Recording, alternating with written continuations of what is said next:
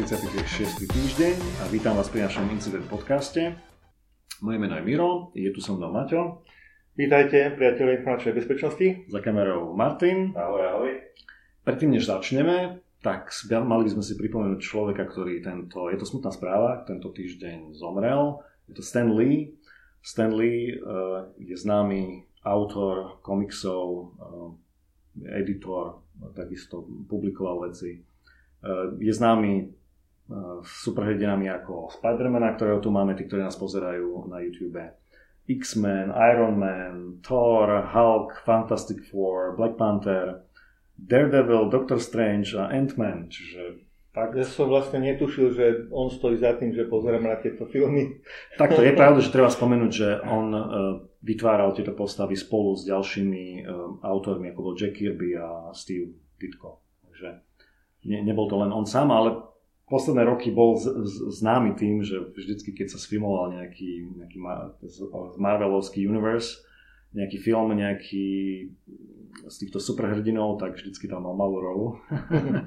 takže ste ho tam mohli vidieť. Takže to je smutná správa, ale zase optimistické je, dožil sa 95 rokov, 95 a, a bol by sa v decembri dožil 96. Takže Takže to je taká smutná správa, ale užil si to. Ja si myslím, že si to užil. Dobre, poďme teda na mm, Dobre, incidenty. Pokračuj... Áno, ale ešte predtým... nejaké doplňujúce informácie, áno, čo ešte na... nepredbiehame, predtým, než začneme. Áno. Tak znovu trochu, trochu housekeepingu alebo opratovania. Takže roz, rozhodli sme sa rozdeliť podcast na dve časti. Um, minulý týždeň sme to už spravili ale rozhodli sme sa až po podcaste, že to tak spravíme. takže sme to neoznámili v podcaste, takže teraz to oznamujeme oficiálne. Podcast bude mať dve časti. Pre tých, ktorí počúvajú, bude rozdelený na, na polovice zhruba. Prvá časť vyjde v deň natá, na, natáčania, to znamená, dnes máme štvrtok, čiže dnes večer vyjde prvá časť, zajtra je piatok, vyjde ďalšia časť. Tí, ktorí nás pozerajú, si musia trošku počkať, je to náročnejšie a video vždy vyjde o niekoľko dní neskôr, ale to bude v celku. Takže to je, čo sa týka rozdelenia. Zostáva to rozdelené na moduly, čiže delíme správy podľa toho, mm. čomu sa venujeme. Snad to je posledná veľká zmena. Už by sme radi teda ten formát mali e, taký, aký... Nech zafokusovaný do... Áno, áno, ako, akože zasadený do, do, do kameňa, nech už to je tak. Na druhej strane prekvapte nás, pošlite nejakú informáciu, čo sa vám páči alebo nepáči a ju tam tak. dáme, ak to má zmysel. Čiže znova pripomeniem, že máme stránku www.incident.sk nájdete tam vysvetlenie, čo je podcast, tak teda vy viete, ale niekto iný sa vás pýta, že čo to počúvaš, tak ho tam môžete poslať. Takisto ako nás počúvať, je ten zoznam už dosť podrobný, ja si myslím, že každý tam nájde riešenie podľa toho, ako nás chce počúvať. Takisto môžete navštíviť našich sponzorov. Jeden je Novo, Novo vyšované oblečenie pre každého, druhý je MSEC, security riešenia pre vašu firmu. No a teraz to prekvapenie, tí, ktorí nás pozerajú, tak vidia, že máme pekné nové trička Incident. Áno, sú to také nerdovské, pretože tu binárny kód, ktorý môžete rozluštiť a keď ho rozluštíte, tak nám dajte vedieť na mail. Zamailujte nám vyriešenie. A čo ešte lepšie, ak sa, ak sa nám to podarí, tak na, do, do víkendu, tohto víkendu, by ste si také tričko už mohli aj kúpiť. Takže tešíme Možno sa. si mohli dovoliť, to sme sa si nedohodli, ale skúsim navrhnúť, že ano. to prvý pošle rozluštenie toho kódu, ano. môže mať tričko zdarma? Môžeme to tak urobiť. Môžeme to tak urobiť. Áno, kto prvý rozluští tento binárny kód, tak e, má tričko zdarma. Pošle nám veľkosť a my im pošleme tričko. Takže stále pracujeme teda na tom, ako to urobiť zaujímavé pre vás, takže toto je prvé prekvapenie. A nápady a pripomienky Áno. Píšte na e-mailovú adresu podcast.incident.sk, vy ju tiež nájdete na našom webe, takisto ako kontakty na YouTube, Instagram a Twitter. No teraz no, Poďme na prvú polovicu, čo teda... Áno, áno začneme highlightami. Takže hlavné správy, áno, ktoré tam budú určite. Áno, čiže prvý, e, prvej časti, prvá časti máme highlighty. Máme niečo zo sociálneho inžinierstva, Budeme zase spomínať Facebook, pretože to je propaganda machine, ktorý, ktorá stále funguje. Máme tu dosť veľa správ o hackingu, budú veľmi zaujímavé, takže v tej prvej časti to je určite, určite zostaňte. No a zakončíme prvú časť e, takými zábavnými, viac menej zábavnými správami z Artificial Intelligence, čo sa tam deje. No a v druhej časti, v druhej časti budeme hovoriť o surveillance, o sledovaní, o tom, aký hardware existuje a potom budeme hovoriť o IoT, budeme spomínať Amazon Echo spomenieme zo pár únikov dát, budeme hovoriť o BGP protokole, čo to je a prečo to je problém v dnešnom internete. Povieme si niečo o tom, aké darčeky security môžete darovať ten, tieto Vianoce svojim blízkym, čiže budeme hovoriť o hardware, to je ďalší modul. A posledný modul bude privacy, súkromie. Tam máme jednu správu, ktorou zakončíme vlastne druhú časť a celý podcast. Takže začneme. No, takže... Sociálne inžinierstvo. Sociálne inžinierstvo, áno. Vrátime sa vlastne v tejto správe späť ku Sádskej Arábii, ale nielen kvôli tomu, aby sme sa chceli vrátiť e, k tej e, vražde novinára, ale v podstate tá vražda vyprovokovala veci, o ktorých sa vie, ale teraz sa o nich hovorí troška hlasnejšie. Tak. A čo to je? Áno. E, AP News uverejnila článok, akým spôsobom vlastne fungovali títo útočníci, že sa vlastne už pred smrťou Jamala Khashoggiho snažili napadnúť ďalších aktivistov, teda ich, ich počítače alebo mobily. A prečo sa bavíme o sociálnom inžinierstve, lebo boli dosť slabí sociálni inžinieri, lebo e, jedného saudského disidenta, ktorý sa volá Ali Al-Ahmed, e, spomína, že sa mu ozvali e, novinári. To, ako teraz už môžeme povedať, že to boli falošní novinári.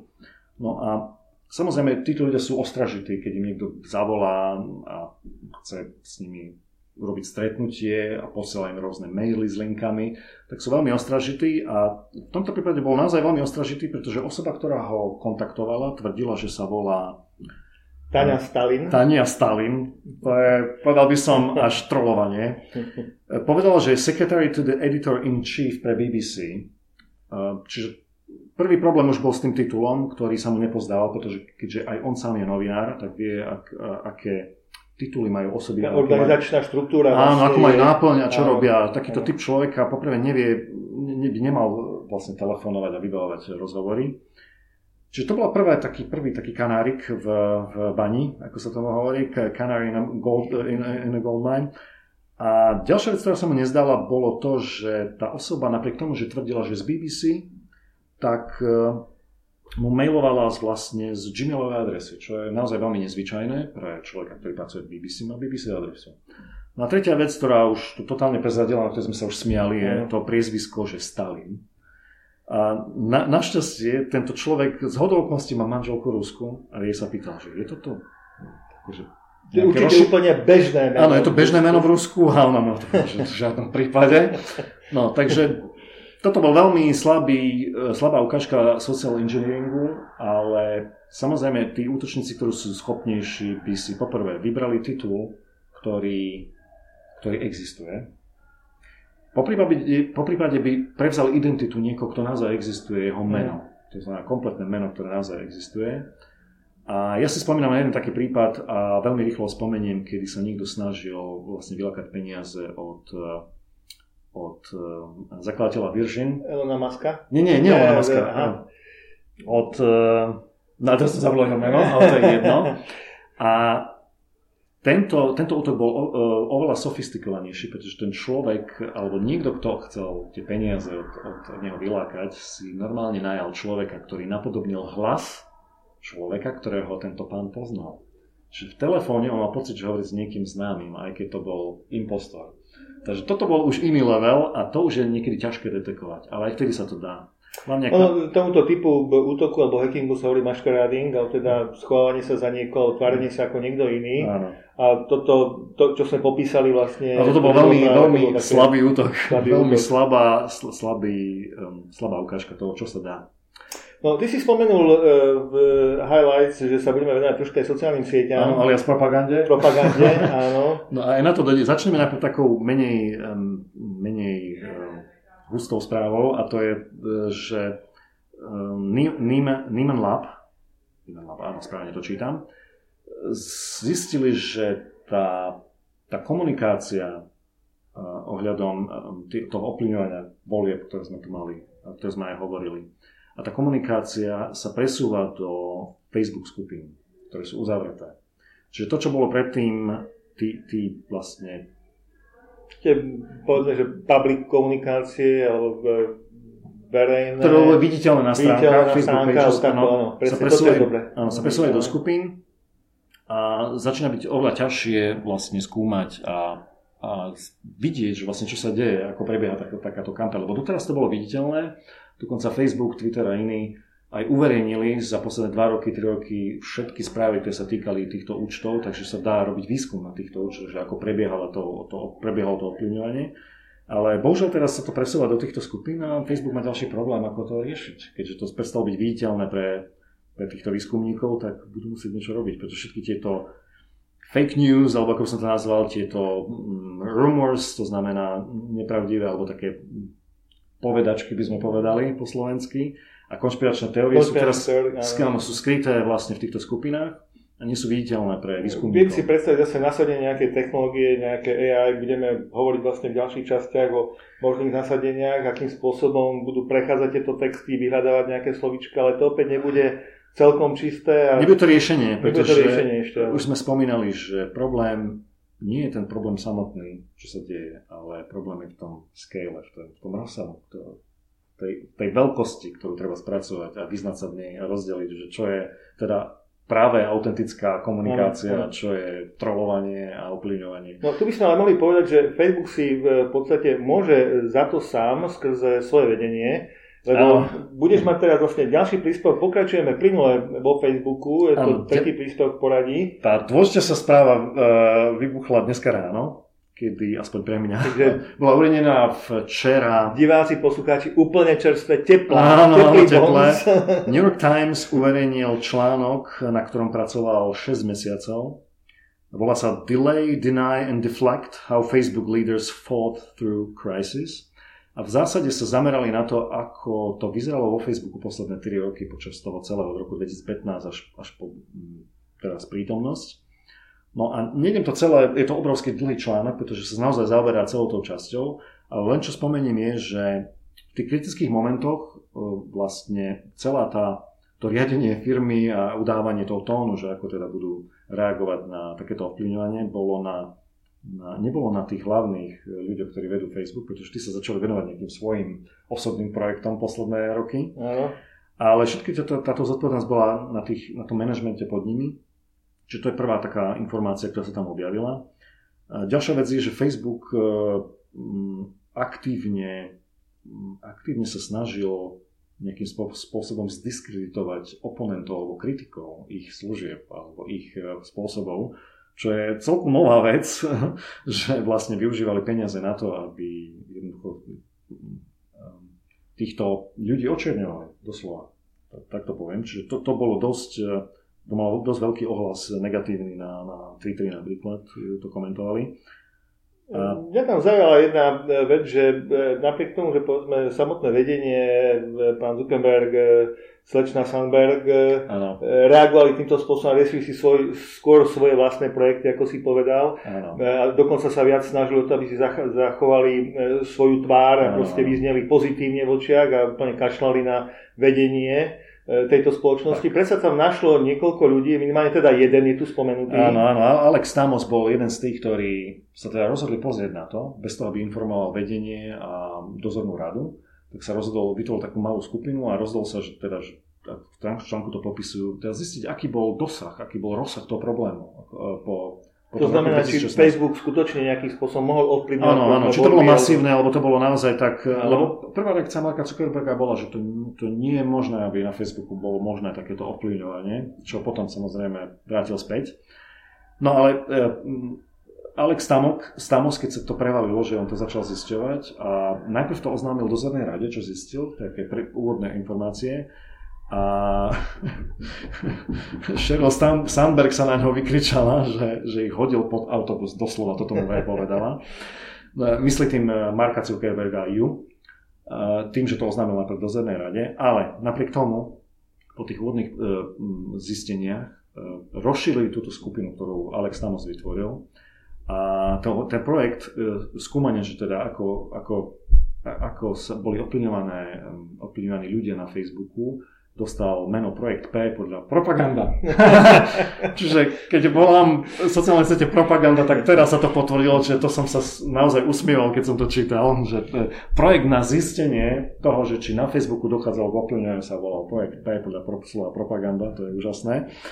No a ďalšie informácie tam sú, samozrejme, e, treba to spomenúť, že Alex Tamos už nie je vo Facebooku, pretože tie rozpory medzi ním a vedením boli veľmi veľké a aj keď on stále do istej miery drží stranu Facebooku na Twitteri, keď sledujeme jeho reakcie, tak je jasné, že nebol veľmi spokojný s tým, ako mal právomoc, čo mohol robiť, čo nemohol robiť a akým smerom sa vlastne uberal, uberal Facebook ako taký. To znamená, že on mal záujem niečo zmeniť, ale zdá sa, že to nemohol zmeniť, tak radšej odišiel. Takže to je ďalšia informácia. No a potom čo je veľmi zaujímavé, čo mňa napríklad prekvapilo je, že potom, čo samozrejme Tim Cook z Apple si kopol aj do Google, aj do Facebooku, eh, kedy vyjadril, že we are not going to traffic in your personal life. A potom povedal, že, že privacy to us is a human right. Takže to bolo jasné, že do koho si kopol a na to nahnevaný, naozaj nahnevaný Mark Zuckerberg nariadil svojim podriadeným, aby si vymenili Apple phone, sta, uh, telefóny za Androidové s vysvetlením, že aj tak ich používa viac ľudí. A kde som si všimol takú krivku nákupu Androidov, nebolo to práve vtedy? Môžeme sa pozrieť, ale, ale toto je fascinujúce, ako doslova, aká detská reakcia môže byť na takéto vysokej úrovni. Miesto to, aby vlastne človek, ktorý je vo vedení takéto veľkej spoločnosti, kde sa ňo uh, sype šít za šitom, doslova by sa dal povedať, sú to po slovensky, tak miesto toho, to začal riešiť seriózne, tak e, je ochotný robiť všetko možné iné, len, len neriešiť problémy. No, no, je, to, to, je to toho viac a na záver skončím to, len to, je to obrovský článok, e, link bude v našich poznámkach k, k podcastu. Takže ten, kto vie anglicky, tak si to môže prečítať. Je to veľmi, veľmi zaujímavé. Naozaj ten reporting je fantastický. Zakončím len správu tým, že e, niektoré osoby z, e, z blízkosti z, um, Sheryl Sandberg spomínali to teda, že, že boli nespokojní zamestnanci s tým, že mali dojem, že Sheryl Sandberg hájila viac svoje záujmy ako osoby, ako ona vyzerá, ako Facebooku Takže vyjadrovali veľkú nespokojnosť s tým, že miesto toho, aby držala stranu ako Facebook ako takému, robila niečo s týmito problémami, tak sa snala, snažila ako keby um, zachrániť svoju značku seba ako osoby na úkor uh, Facebooku. Takže boli veľmi znechutení takýmto prístupom. Bolo tam toho dosť, je to veľmi pikantné a veľmi nepríjemné. Dá sa, dá sa povedať, že tie problémy, uh, public relation problémy Facebooku pokračujú ďalej a takisto aj tie ich security problémy pokračujú ďalej a budú. No, ďalší článok je veľmi zaujímavý, nový pretože mm, je, je jednak nový modul, no, je to modul o telesnej výchove, o hybnosti. Nie, Nie ale... Tak ja som tu našiel moment hybnosti a moment, moment hybnosti a moment zotrvačnosti. Takto. E, keď sme sa to bavili... som zvedavý, ako vysvetlíš incident a moment zotrvačnosti. Á, dobre, ako má fyzika, čo má fyzika spoločne s incidentom a s počítačmi a digitálnou bezpečnosťou? Bavili sme sa minule pred troma, štyrmi podcastami o tom, ako vyšiel veľký článok v Bloombergu, o tom, že Bloomberg tvrdil, že nejaké malé čipy boli naimplantované na supermikrodoskách a tak ďalej. A toto s tým súvisí. Supply chain a podobne. Áno, áno, ja som našiel, našiel takú diskusiu, kde, diskusiu, myslím, že to bolo na Reddite, alebo News Combinator? News, News I Combinator, Y, y Combinator, Combinator. A tam jeden užívateľ s e, menom, myslím, že to je Emil Zinn, Ehm, popisoval, ako pracoval pre, pre payment industry, to znamená pracoval pre firmu, ktorá ehm, zrejme distribuovala a poskytovala e, predajcom platobné terminály, tak spomínal, že vlastne nakupovali z Číny a stávalo, začal som stávať to, že tie terminály začali chodiť upravené. Bol to nejaký malý výrobca? Čínsky, Nie, bol to veľký výrobca, bol to taký, dá sa povedať, že o, o, overený výrobca. Tu treba spomenúť, že tu išlo o tie upravené terminály, neboli upravené firmou ako takou, ale skôr zamestnancami na linke.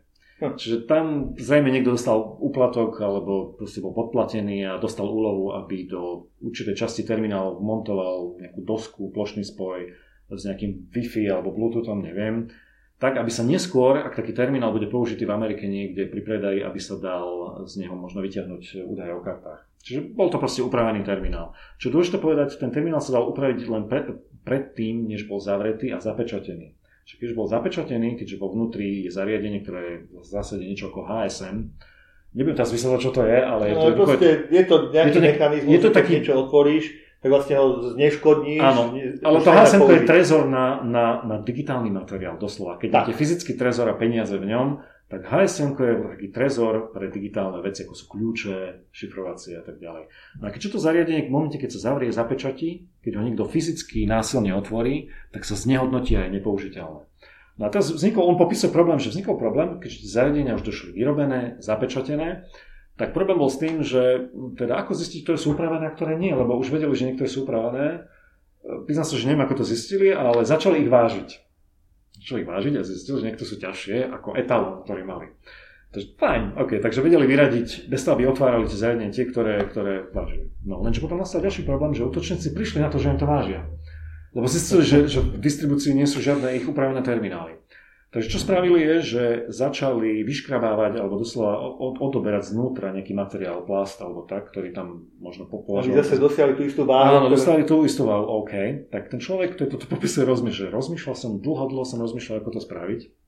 A vraví, že e, prišiel som na to, že mohol by som merať moment zotrvačnosti v dvoch osiach, keď to upevním na také že laboratórne zariadenie, budem mať taký laboratórny stôl, nejaký taký nejaký celý celé zariadenie, ktoré to upnem a budem merať moment zotrvačnosti v dvoch osiach. Hej. Nepotrebujem vo viacerých, to by malo stačiť. A keď hmotnosť bude rovnaká, a tie momenty budú rovnaké, teória hovorí, tak uh-huh. by to zariadenie malo byť rovnaké ako to etalón, ktoré má určité parametre. No a tak to aj robili. A to ma teda zaujalo ako fyzika. No, ja by som teraz e, vlastne divákom, poslucháčom e, dal takú otázku, že pokiaľ nás počúvate, ktorí ste technicky e, znali a viete, čo je bezpečnosť, informačná bezpečnosť, používate rôzne ochrany, firewally, obrany, mechanizmy, anti, no. antivirus voly a neviem, čo všetko možné, Napadlo by vám, akým spôsobom vlastne chrániť takéto ATM alebo postterminály? Áno, a to je proste problém, ktorý ináč riešia aj iné firmy, ktoré majú citlivé zariadenia, si dávajú vyrábať v Číne, lebo proste nemajú inú možnosť, jednoducho tam sa to vyrába.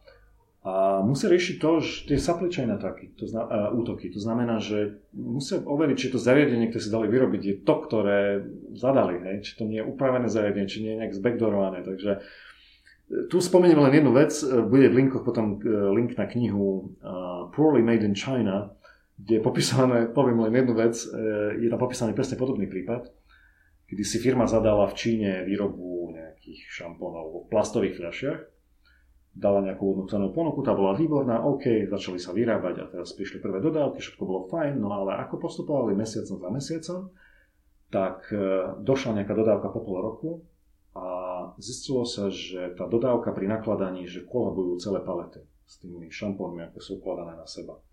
Tak začali zistiť, čo sa deje, že doteraz všetko bolo v poriadku. No a oni zistili, že, že tí Číňania dali cenovú ponuku, ktorá bola fantasticky výhodná, lenže problém bol v tom, že oni keď si to potom prehľadali, zistili, že uh, to je nejak veľa, eh, že budeme na tom strácať. Hej? Takže potom vlastne urobili to, že, že e, zaplatili, teda urobili to, že začali z tých fľašiek vlastne odoberať materiál a ten materiál, e, ako ho odoberali, tak stále odoberali viac a viac, či si to niekto všimne. Čiže tá fľaška bola stále tenšia a tenšia, bez toho, aby niekomu povedali. Až kým sa nestal ten karambol, že vlastne tie fľašky začali kolabovať rovno na týchto, e, týchto vlastne paletách, ako boli uložené. No. Takže čínska výroba v Číne a týchto, týchto, za, e, týchto firmách má svoje také špecifika. Takže je nutné na to mysleť, keď, keď e, sa bavíme napríklad o payment e, industry, to znamená, že človek si tam dá vyrobiť takýto platobný terminál, musí dopredu očakávať, že niečo také sa môže stať. A to sa stáva bežne. Vyzerá, podľa tejto správy to vyzerá, mňa to zaujalo, že naozaj toto je jeden z, z útokov, ktoré musíte musia dať do úvahy a musia ho riešiť. Áno. E, pre tých, ktorí nás počúvajú, možno aj pozerajú, v pozadí zazneli nejaké potlesky. To nebolo pre nás myslené. My nahrávame v podstate v kancelárii, ktorá nie je úplne utlmená a prenikajú nám e, niektoré ruchy Áno. zvonku z chodby. Už takže... sme vyslali svojho agenta, aby urobil poriadok. takže... Dobre, ale poďme e, ďalej v tejto kategórii. Máš zaujímavú ďalšiu správu. Áno, ďalšia správa, e, čo teda sa týka hackingu, je o samozrejme severných Korejcoch, kde, kde by sme, ako spomínali sme ich, že to sú v zásade štátni Mimo sme ich pochválili. Áno, štátni zamestnanci, ktorí majú za úlohu akože kradnúť. E, no a táto grupa, Lazarus Group, ktorá minule sme spomínali v súvislosti s Bitcoinom a napádaním e, exchange bitcoinových, tento raz na Engadgete písali o tom, akým spôsobom sa im darilo vyberať peniaze z bankomatov. No a ako sa im to darilo, tak pr- útok prebieha v zásade tak, že Mm, ináč, je to popísané v, tém, v tom Symantec Security reporte e, od Symantecu, ktorý popisuje, ako títo hackery vlastne e, sa im podarilo vlastne nainštalovať malware, ktorý sa volal Trojan Fast Cache, Rých, rýchla, rýchla, rýchla hotovosť. A týmto Trojanom vlastne a malverom napadli tisíce serverov, ktoré komunikujú s týmito terminálmi. To znamená, že oni sa museli dostať dovnútra sieti, zvyčajne to je phishing, dostanú sa do bankovej siete, zistia si e, servery, ktoré komunikujú s týmito postterminálmi. A potom dokážu koordinovane naraz v povedzme 20-30 krajinách poslať, poslať vlastne signál, aby bankomat vydal peniaze na neviem koľkých miestach naraz majú pripravených ľudí, ktorí tam čakajú a ktorí prídu a vyberú peniaze. Čiže ten útok je naraz. To znamená, v jednej chvíli sa vyberie peniaze v viacerých krajinách. Ja som sa na tým tak troška zamyslel. To, e, taká otázka moja je, že to si neviem predstaviť, aby, aby naraz sa vybralo toľko peniazí. Musí byť koordinované toto. Je to koordinované. Ľudí. Väčšinou títo ľudia, ktorí vyberajú tieto peniaze, to robia tak, že dostanú ponuku, že urobíš to, že pôjdeš k bankomatu A, a B a C v dnešný deň e, v tých a v tých časoch, naklikáš to a to je to od tej a tej, eh, od tej, a tej banky, alebo možno to nemusí byť ani od tej, tej banky a necháš si 10% a zvyšok pošleš na taký a taký účet, alebo, na, alebo nakúpiš bitcoiny a pošleš tam a tam. Čiže títo ľudia zvyčajne nevedia, kto je za tým. Zvyčajne sú títo ľudia vlastne len najatí. Hovorí sa mules. Takže takto sa to dá zorganizovať potom, že tie peniaze vlastne k útočníkom prídu bez toho, aby oni vytiahli pety od, od miesta, kde sa nachádzajú. Ja som sa včera dneska troška venoval phishingovým kampaniam a by ma celkom zaujalo vlastne, ako mohla prebehnúť taká phishingová kampaň práve na to, aby sa heklo také obrovské množstvo serverov, ktoré vlastne komunikujú s ATM terminálmi. To zase nemusí byť e, ani celkom triviálne toto. Áno, ale ako sme sa bavili už minulé v Ázii, tá bezpečnosť, e, sme hovorili o útokoch na SWIFT, e, tá bezpečnosť môže byť trošku viac laxná. E, tá, to prepojenie sietí môže byť väčšie medzi Office sieťou a server sieťou a postterminál sieťou, alebo nie postterminál, ale ATM sieťou. Takže ak sú tam takéto chyby, tak naozaj phishingový mail a potom nejak, nejak sa rozliadnúť po tej sieti, že kde je čo, nejak sa zorientovať a môže sa ísť na to. Ja som sa dosť nasmial na jednej správe, tu sice nemáme, ale e, našiel som si spoločnosť Oak Ridge National Laboratory v Tennessee, uh-huh. ktorá sa okrem iného, teda je to štátna spoločnosť, čiže musí dodržiať veľmi prísne pravidlá a venuje sa v podstate aj nukleárnemu výskumu a výrobe rôznych izotopov. Ano. Okrem iného sa venuje aj e, výskumným, výskumným veciam okolo cybersecurity, medzi iným výskumu okolo phishingových útokov. Ano. A tá bola práve napadnutá phishingovou Áno. No Takže, nikto, nikto nie je imunný. Tak, Dobre, tak, poďme ďalej. Takže, ďalšia správa je taká skôr z histórie, uh, kde sa vraciame k útoku na Hacking Team. Hacking Team je jedna z firm, ktorú sme spomínali, keď sme sa bavili alebo hovorili sme o firmách, ktoré vyrábajú spyware, ponúkajú to rôznym vládam, aj takým nie veľmi demokratickým. A jedna z takých firm bola talianská Hacking Team a tu v roku 2015 uh, e, napadol niekto, kto si hovorí Phineas Fisher, Nevieme, či to je jednotlivec alebo skupina ľudí a tu by som sa pozastavil len pri dvoch veciach. Tá správa je aktuálna kvôli tomu, že podľa uniknutých dokumentov z talianských súdov sa zistilo, že, alebo teda sa nezistilo, že kto to bol.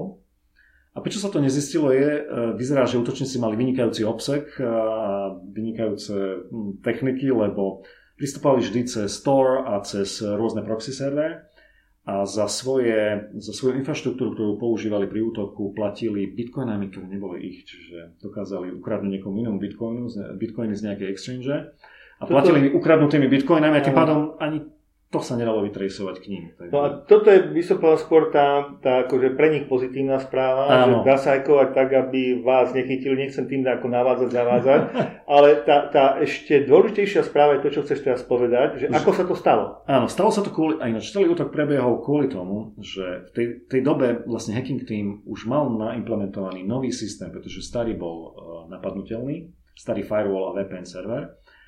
A bol tam jeden užívateľ, taký nepodstatný, ktorý odmietal si upgradenúť uh, svoj počítač. A z okolností to bol riaditeľ celej firmy Hacking Team, uh, pán Vincenzetti. Vincenzetti. Vincenzetti. A len kvôli tomu, že on odmietal vlastne si urobiť e, upgrade na svojom stroji, tak boli v prevádzke obidva systémy. A kvôli tomu starému systému sa podarilo útočníkom vlastne dostať dovnútra. No tak... to by som e, si dovolil taký komentár, pokiaľ nás počúvate aj e, poslucháči alebo diváci, ktorí ste členmi vedenia a ste mierne e, ješitní v tejto oblasti, lebo dobre, možno na to máte právo, Pamätajte na to, čo ste sa teraz dozvedeli, ano. že stačí jeden slabý článok a to môžete byť kľudne vy a vaša firma ľahne. Takže... A nikto by, nikto by nemal mať vlastne výnimku len preto, že je šéf firmy a hlavne nie v oblasti security. Tak, áno. Poďme ďalej. Toto to je trošku ironická správa. Náš milovaný WordPress, CMS systém, tento týždeň, alebo teda v priehu posledného týždňa, keď sme mali posledný podcast, sa objavila, objavila chyba v plugine, ktorý sa volá, teraz sa podržte GDPR Compliance Plugin. Čiže GDPR Compliance Plugin mal chybu, ktorá umožňovala, aby ste neboli GDPR compliant. Pretože váš server bol rozkročený a váš server bol prístupný vďaka tomu, že tento plugin mal problém. Pre tých, ktorí e, nejak celkom nepochopili, compliance znamená, že byť v zhode s niečím. To znamená, Áno, tento plugin mal zabezpečiť. kontroloval niečo, či, či vaše postupy sú v zhode, či teda máte tam veci, ktoré tam máte mať a nemáte zase, ktoré nemáte mať.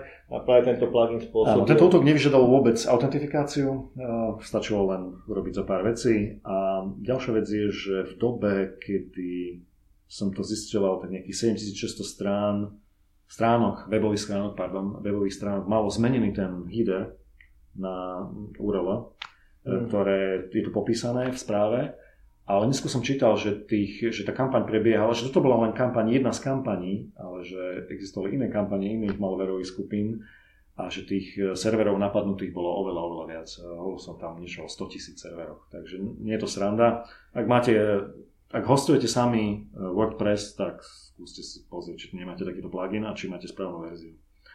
No, to číslo 100 tisíc je, je také krásne, že tu pozerám, že v ďalšej správe máme zase 100 tisíc, 100 tisícku.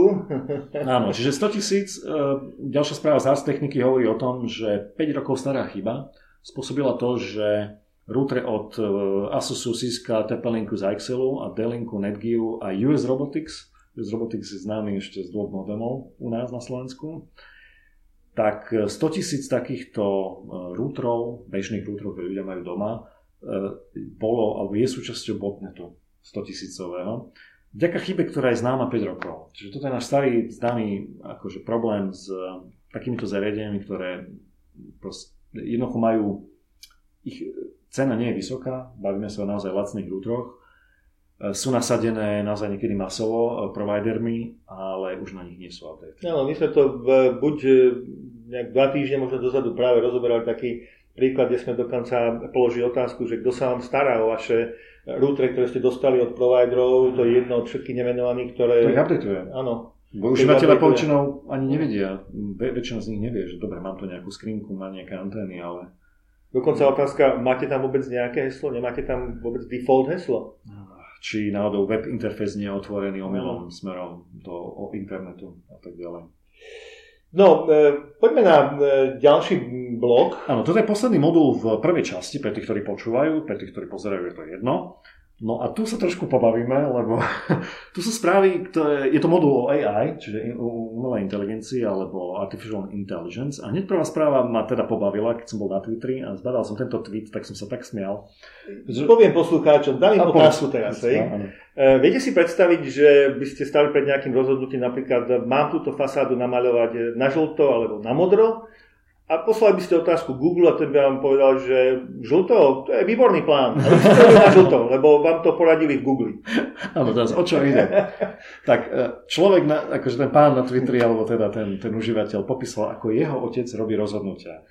A robí rozhodnutia tak, že tie rozhodnutia, alebo ten projekt, ten plán si zamailuje a potom pozerá, že čo mu Google ponúkne ako auto-response. Pretože Google má novú funkcionalitu, kedy na základe nejakého AI, machine learningu sa snaží podhodiť vlastne, keď na došlý mail nejakú vhodnú odpoveď.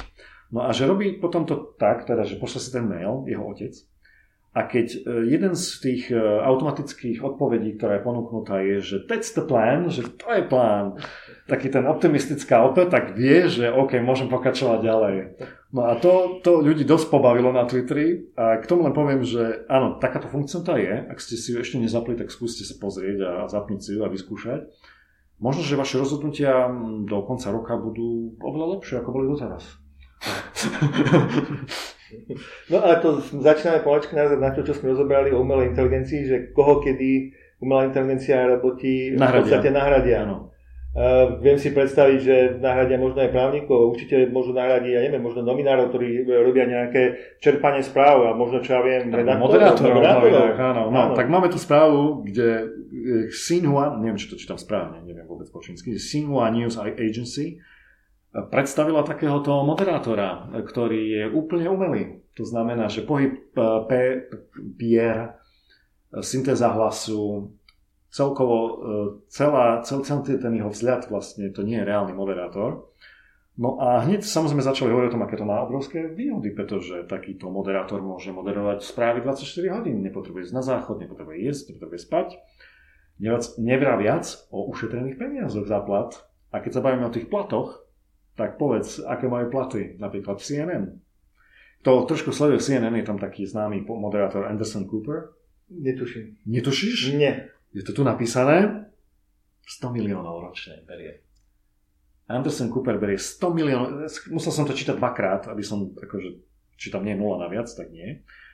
Ako mne tam Aha. dokonca sa zdá, že tam tých nul je veľmi veľa no, naviac. Ale... A potom spomínajú Diane Sawyer. Diane Sawyer je uh, moderátorkou ABC a Sean Hannity je uh, Fox News, nechválne známom, ktorý sleduje prezident Trump veľmi veľa. Tí vraj berú 80 miliónov. To je neuveriteľné. Sú neuveriteľné sumy, takže sa nečudujem, že um, o chvíľku im asi... Predpokladám, že tí čínsky moderátori toľko neberú, ale viem Nie. si predstaviť, že sa ušetrilo strašne veľa. Poviem ti, prečo toľko neberú, pretože všetky tieto veľké agentúry a televízie sú štátne. sú to štátni zamestnanci, takže nejaká predstava, že by brali 80 miliónov alebo 100 miliónov je úplne utopická, hlavne v Číne. A preto je aj Čína vlastne v popredí takýchto snách, pretože tam nie je nejaká, nejaká prekážka, alebo tam nebude, alebo nedá sa očakávať, že by tam bol nejaký odpor voči tomu, nahradiť moderátorov živých, nahradiť takýmito automatickými. Ja som si e, klikol na tú e, linku, keď sme si robili e, prípravu. Je tam aj video, áno, video, zaujímavé video. Ano. Mne to strašne pripomína, ja som to spomenul vlastne aj pri poslednom podcaste, Sophie on Hanson Robotics, Áno, a toto je, toto je naozaj, keby si nevedel, o čo ide a videl by si len toto video, ako číta správy, tak by si možno ani nezistil, že to nie je reálny človek. Že to celkom naozaj veľmi dobré. Tro, troška sa odklonilo, to je vlastne jedna z možností, ako využiť umelú inteligenciu a dobre, môže sa nám to páčiť, nemusí, možno sa nebude viac, viac sa to nebude páčiť eh, práve zamestnancom tejto televízie a možno niektorým ďalším ale ja som natrafil, a to už je dávnejšie, možno nejak rok dozadu som čítal o tom, že ako možno bude využitá umelá inteligencia v právnych službách, mm. lebo načítať množstvo právnych rozhodnutí, urobiť nejaký výber, rozhodnúť sa, že kedy ktoré rozhodnutie ako bolo urobené, to je tiež len v podstate e, tým, že sa musí načítať obrovské množstvo textu nejakým spôsobom spracovať. Robiť syntézu potom z toho. Áno, áno, takže... E, a poslednej v správe minulý týždeň v našom podcaste, v tej druhej časti, v poslednej správe sme sa presne o tom bavili, že uh, Yuval Harari, známy historik, to, to sme ho spomínali aj o knihy, vraví, že v roku 2050 tu bude trieda ľudí, ktorých ani manuálne schopnosti, ani kognitívne nebude potrebné. Čo s nimi? Čo s tou armádou ľudí? Takže to sa presne toho týka. No a posledná správa tak tiež veľmi vtipná, lebo uh, je o tom, ako, uh, aké zlyhania alebo aké, aké zlyhania v AI vlastne zaznamenali výskumy, keď ľudia, alebo teda výskumníci skúšajú AI, teda snažia sa mu zadefinovať nejaké parametre a potom sledujú, ako sa vyporiada s úlohou, ktorú mu dajú. Skôr ako by sa mohli povedať, že vlastne keď je v tom móde učenia sa, to znamená, áno, tak, tak, tak sa stávajú rôzne zábavné, také, eh, ako som povedal, neočakávané veci. A ona sa rozhodla teraz zbierať, je to, je to žena, e, neviem, teraz si prvé meno, myslím, že by to je... Prídisko má veľmi zaujímavé Krakovna. Krakovna, áno, áno, áno, má WordPress stránku a tam vlastne vytvorila taký, taký spreadsheet, myslím, že to je, áno. A tam ľudia môžu posielať z takýchto výskumov zábavné, e, také vy, neočakávané výsledky takýchto výskumov. A ja len spomeniem, je ich tam strašne veľa napríklad jeden z, z tých softverov alebo agentov, ktorý mal zadanú úlohu v nejakej hre, že má vyhrať, tak ju vlastne pauzol v snahe, aby nikdy neprehral. to, bola, to bola jedna z vecí. Potom ďalšie, ďalšie AI bolo trénované na to, aby vedelo rozoznať na základe fotky, ktorá, ktorá, ktorý fľak na, na koži je karcinogénny a ktorý nie je. No a ten agent sa naučil, ten software, že keď je vedľa toho, toho, toho fľaku pravítko, aby bolo vidno, že aké je veľký ten fľak, tak to je náskôr karcinogénne. Hej. Čiže robil niečo úplne iné ako mal. Hej. Čo on vedel vyčítať, zistil, že aha, že keď tam je aj pravítko, tak to je vlastne ukážka zlého. A keď tam pravítko nie je, tak to je ukážka fľaku, ktorý nemá nejaké také preč. Tam také... pobavila, po, pobavila aj to testovanie tých hub, e, ktoré sú Áno, huby. E, jedle a ktoré sú... Áno, e, systém dostal úlohu rozoznávať huby toxické od netoxických. Áno. Ale následne zistil, že tie toxické a netoxické sú mu podávané na rozoznávanie v raz jeden, raz druhé, ako, ako obkročmo. Tak prestal rozoznávať na základe fotiek a robil to na základe toho, toho nasledujúceho radu. Hej. Takže pokiaľ rozmýšľate v domácnosti, že pôjdete nazbierať huby a potom si nejakú umelú, umelú inteligenciu použite na to, aby vám rozhodla, čo je jedle a čo je nejedle, nerobte to, prosím. No, tento program by potreboval ešte, ešte vyladiť. No, bolo tam toho viac. E, Poznám, čo, čo ma tu ešte zaujalo. O, toto bolo veľmi dobré, to poviem ako posledné. Bol tam taká úloha urobiť sort, čiže zobrať e, nejaké údaje a z, urobiť z nich, zoradiť ich nejakým spôsobom. A kritérium bolo, evaluation metric bolo, že výstup musí byť v zoradenom poradí. No a riešenie AI bolo prázdny výstup. To je vždy zoradený. Čiže proste sa ani nezaoberal tým, to zoradil, však prázdny výstup je zoradený. No, čiže to sú také neočakávané konsekvencie a preto, keď sme sa bavili o tej, o tej bezpečnosti AI, o tom, že to nemôže byť black box, že my musíme vedieť, skontrolovať, či ten výstup, a ako bol ten výstup dosiahnutý. Pretože potom sa môžu diať takéto rôzne veci, toto je síce ešte vtipné, lebo to nebolo nasadené nikde na ostro, ale napríklad ten software na rozoznávanie alebo AI na rozoznávanie toxických a netoxických hub by mohol niekoho zabiť. Hej, takisto ten software na rozoznávanie znamienok, takisto by mohol byť použitý... E, spustiť falošný poplach. Áno, spustiť falošný poplach, alebo naopak, naopak e, nezaznamenať problém. Takže je nutné robiť ešte ďalej výskum a zamerať sa na to. No a toto, pre tých, čo nás počúvajú, to je koniec prvej časti. Tá vyjde vlastne dnes vo štvrtok. Nezabudnite v piatok večer vidieť druhá časť. Pre tých, čo nás pozerajú, pokračujeme ďalej.